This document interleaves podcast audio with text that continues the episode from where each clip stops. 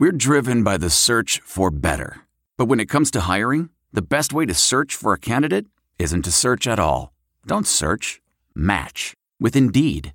Leveraging over 140 million qualifications and preferences every day, Indeed's matching engine is constantly learning from your preferences. So the more you use Indeed, the better it gets.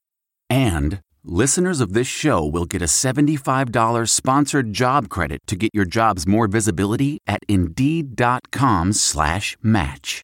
Just go to Indeed.com/match right now and support our show by saying you heard about Indeed on this podcast. Indeed.com/match. Terms and conditions apply. Need to hire? You need Indeed. Hey everybody, welcome to another Panther Rants podcast. I'm Willard Harris. It's a Monday morning, a fun commute into work. This is every Monday morning. Tick, tick, tick, tick. Yeah, you can hear my turn signal going. So, lots happened since last podcast. Actually, a bunch of stuff happened. Well, we had Pit Hoops having their little throwback game, I guess you can say, where they wore all these warm-up jerseys of former players and whatnot. But Pitt lost to Syracuse. It was a close loss, if you call it that. The score was closer, but Pitt really was never much of a threat to actually take over the game. I mean, we could be honest about that.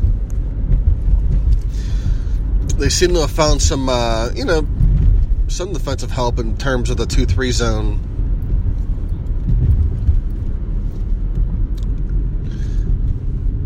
And which has resulted in closer games.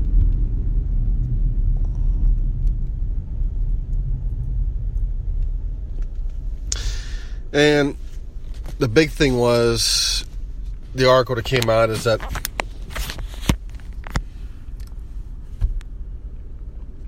it was not so much an article, it's about editorial about how Kevin Stallings is the low attendance could force Pitt's hand in Kevin Stallings being fired. Well, here's the thing. A new coach isn't going to spur attendance. It's not. It may increase attendance temporarily, but if your product isn't good, and if the coach is you hire turns out to be a dud, you're back to square one.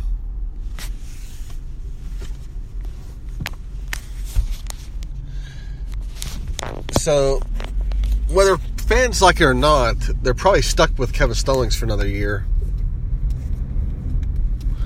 I know that really hurts their feelings, but and how bad things are. But it is what it is. His buyout is $10 million, and I just don't see if the university is going to fork over $10 million to him. I mean, personally, if I'm the AD, I'm telling the fans, hey, if you don't like him, you want him gone, start a GoFundMe, and you guys can pay the bill. You can pay his buyout. That's what I would do if I was the AD. But at the same time, we don't know what's going through the AD's mind right now either. Heather Lyke has been pretty quiet about this. She hasn't really said a whole lot. Maybe there isn't really much to say.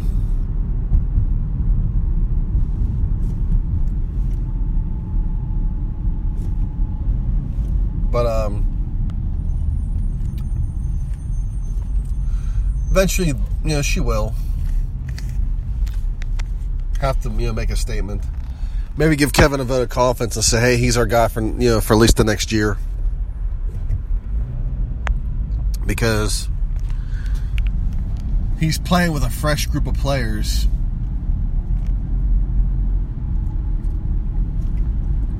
And obviously things are a nightmare right now for Pitt. But it sucks. It just is what it is at this point. I don't know if you call too close losses progress with this team. Two close losses.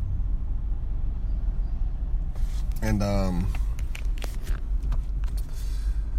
the end of the day, they're really just losses, if you think about it.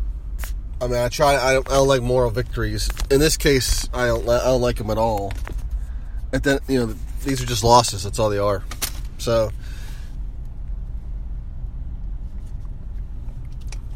I don't see, I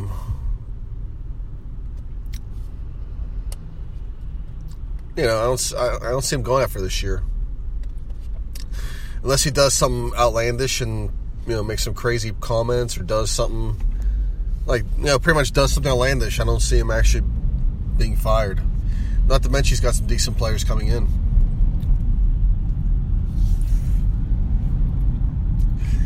And speaking of dialogues, well,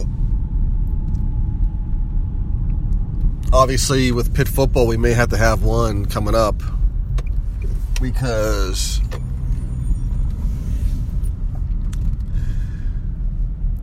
Michigan State's under some heat over an outside lines report where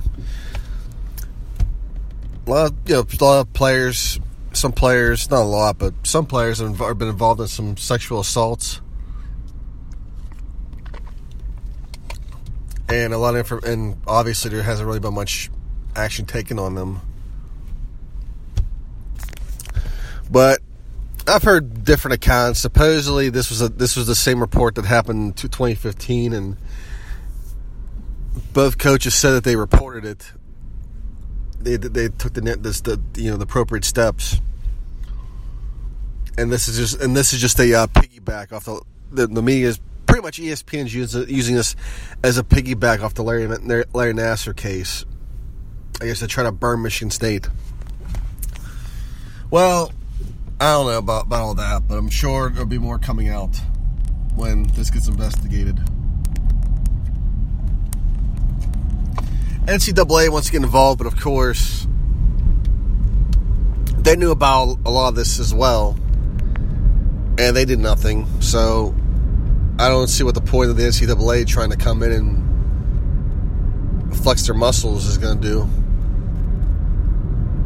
to do, because really they have nothing to flex really at this point.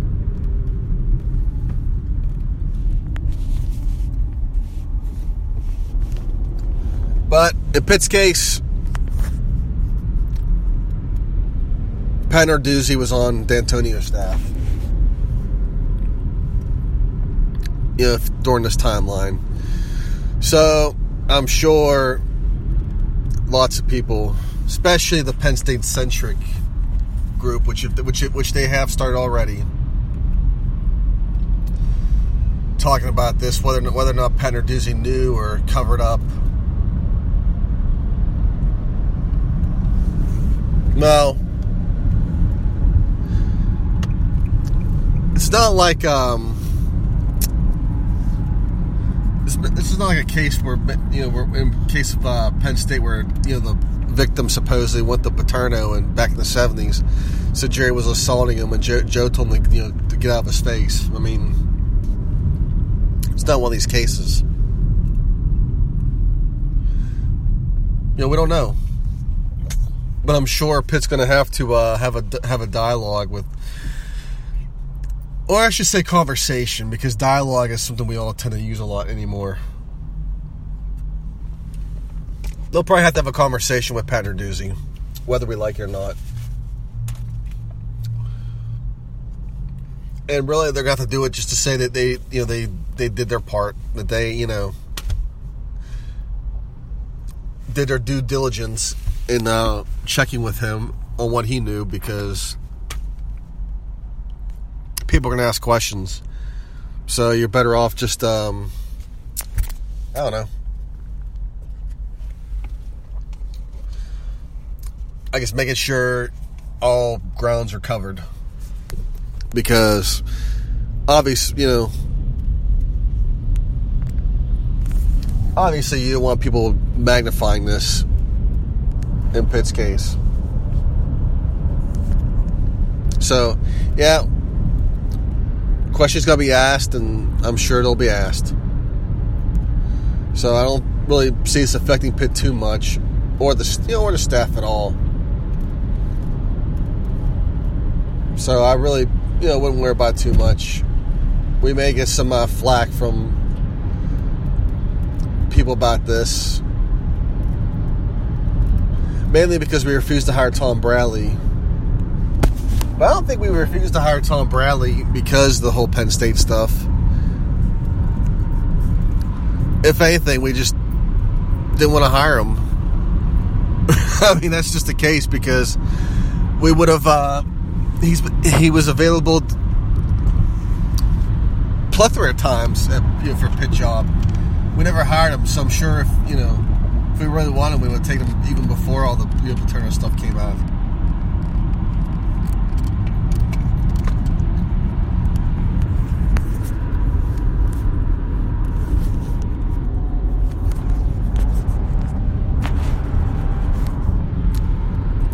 And of course, obviously the Deadspin article that we've all been waiting for finally came out. As it pretty much talked about working for what's like the word for Dejan Kovachevic.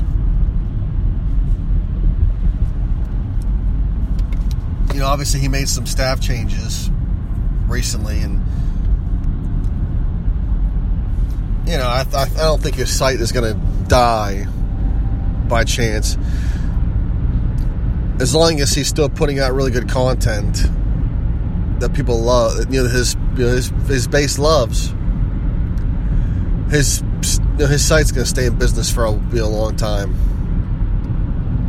So I really don't see him. I really don't see him going anywhere, or his site burning to the ground. The last stuff that was mentioned in the Deadspin article was same stuff that we've all known about, pretty much most of it. The only difference is we had some new text messages.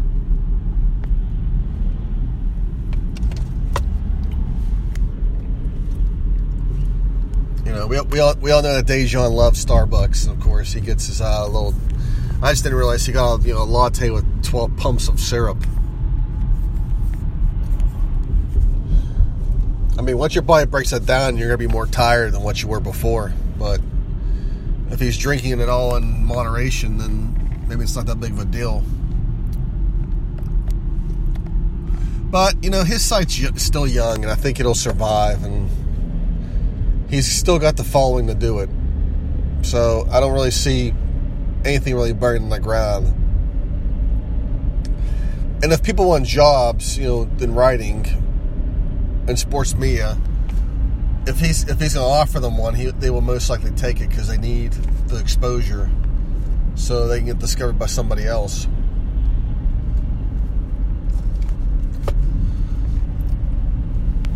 So,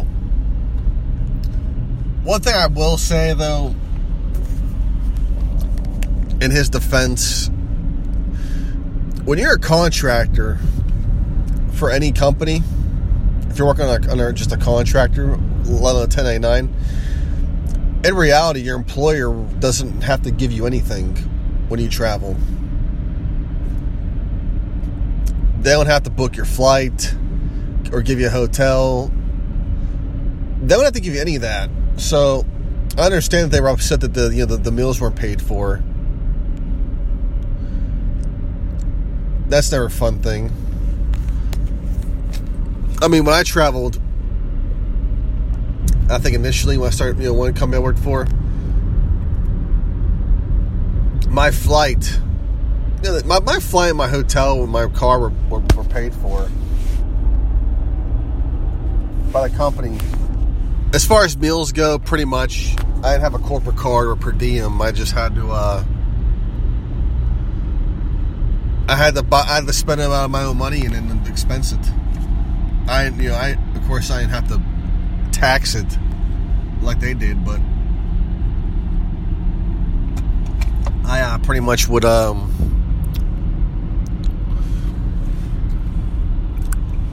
had to pretty much add it into my expense account, and I also had to scan all the receipts. I had to go and take a scanner and scan all my meal receipts, which is one thing I love about when you go to bars and go to eat, and they give you your copy, and all it is how much you paid and the tip and everything else. They don't give you an itemized receipt where it's the fact that you drank a bunch of beer and.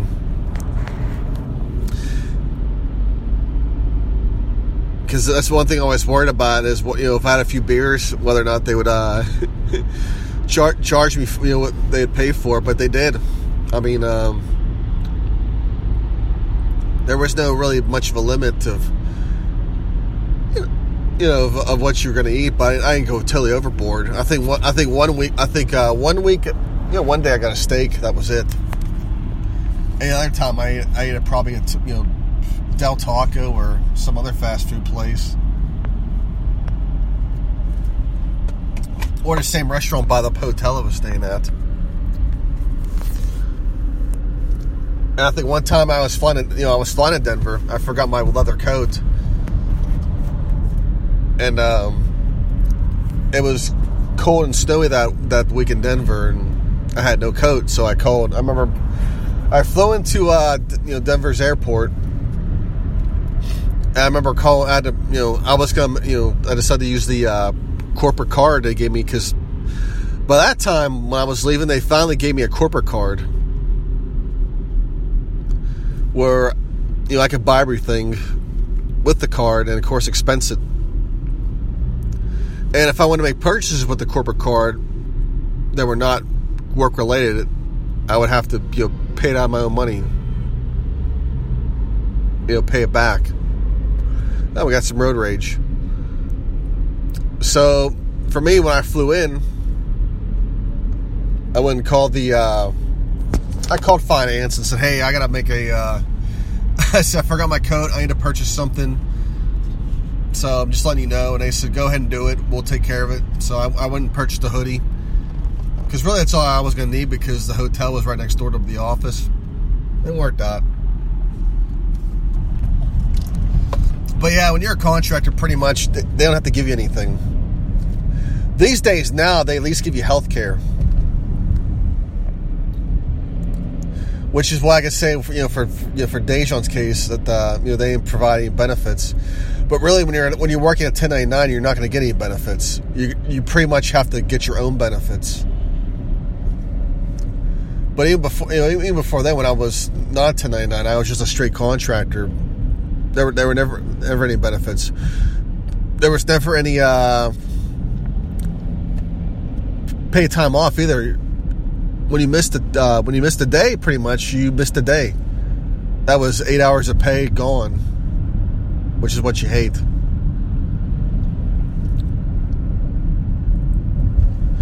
So, that's one thing I can say in his case is when you're 1099. I mean, they don't have to really give you They don't have to give you anything. So, I mean, it's nice that he did. And that's another thing. We work for a small business as well. I mean, like I said before, if there's really not an HR, you're screwed. And it can also be bad for the business as well, because what if there's a sexual harassment case involved? If there's no HR and they don't handle it, then they're going to be looking at a lawsuit pretty much.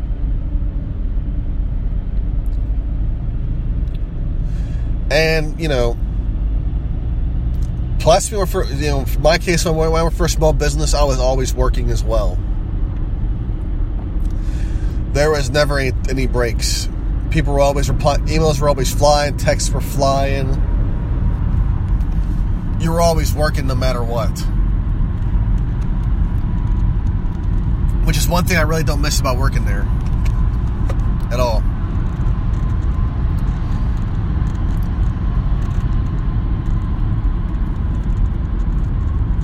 You know, I remember we had a project manager one time get written up because he didn't reply with email to a client right away.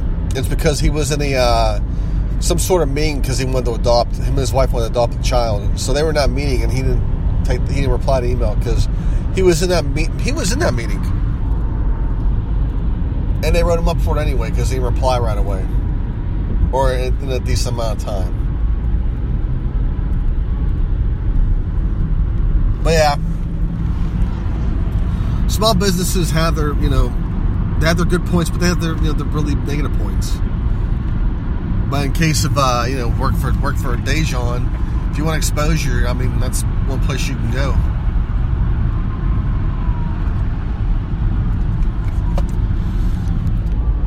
But I'm sure his site's going to survive. But I'm sure, you know, he'll survive, and his site will too, as long as he's still putting out good content. Because if you look at his competition in the Pittsburgh media, there's really not much there. So, oh well. Then also, the big thing, what? Not really the big thing, but I guess one of the conversation pieces that happened over the weekend as well, at least before the weekend, was that you had pretty much the SportsCenter 6, or SC6 as they call it. It's going away, but, you know, because pretty much Jemele Hill is leaving.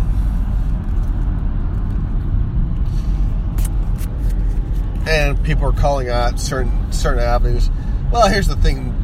Before Jemele took this job, I don't really think she had it yet. Well, she had a base, but of course there were a lot of people who don't care for her and her writing for obvious reasons.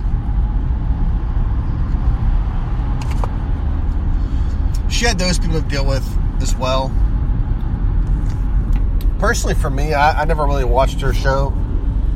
And I really don't watch ESPN in that time frame for that matter.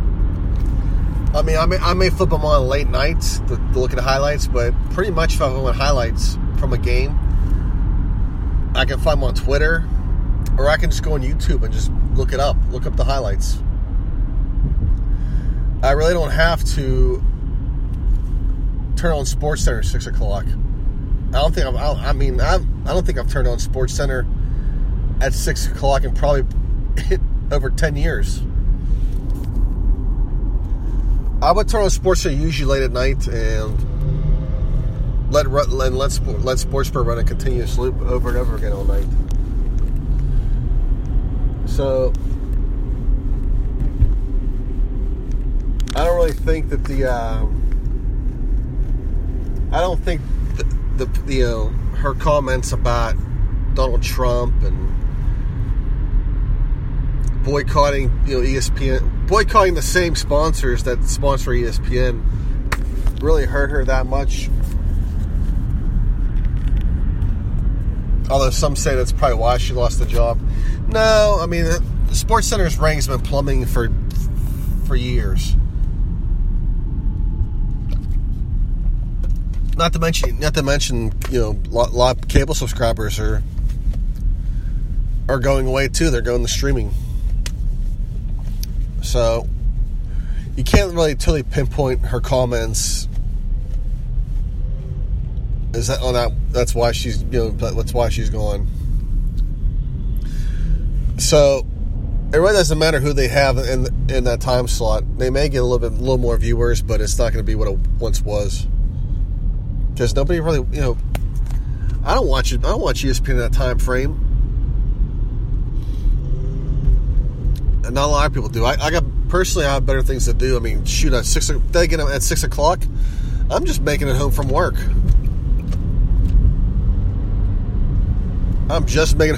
So I'm really not going to be DVRing the SportsCenter 6 o'clock segment. And I'm sure if there's anything, you know, from that I miss, I'm sure they're going to post it, or somebody's going to tweet it out.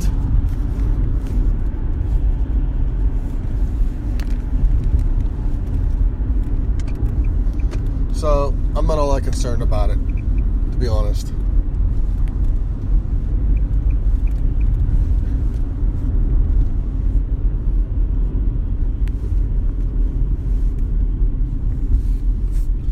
But anyways, I'm gonna let you guys have your Monday morning back. I'm pretty much recapping a lot of what we said.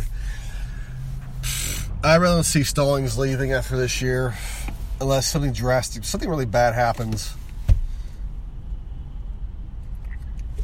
He probably needs another year, and I really don't see Pitt forking $10 million in a buyout for him. It's just too much money. So kudos to Scott Barnes for that buyout. If anything, he negotiated a retirement package for Kevin Stallings in case he does, get canned. As far as, Pitt football goes, Pennarduzzi, I wouldn't be too worried about it, but I'm sure, the admin will probably have a conversation with them just to have it, to cover their behinds, just to say they did it. Because otherwise, the media will be all over it. DK site's going to survive. I don't see the Deadspin article destroying them too much. A lot of it was just rehash stuff. And finally, I don't watch SportsCenter at 6 o'clock. I really can care less. I mean, even before this new show came out, I wasn't watching it. So, if I turn on ESPN, it's to watch sports. So I'll just flip on my ESPN3 app and just do it that way. But anyways, guys, have a good week. How to Pitt.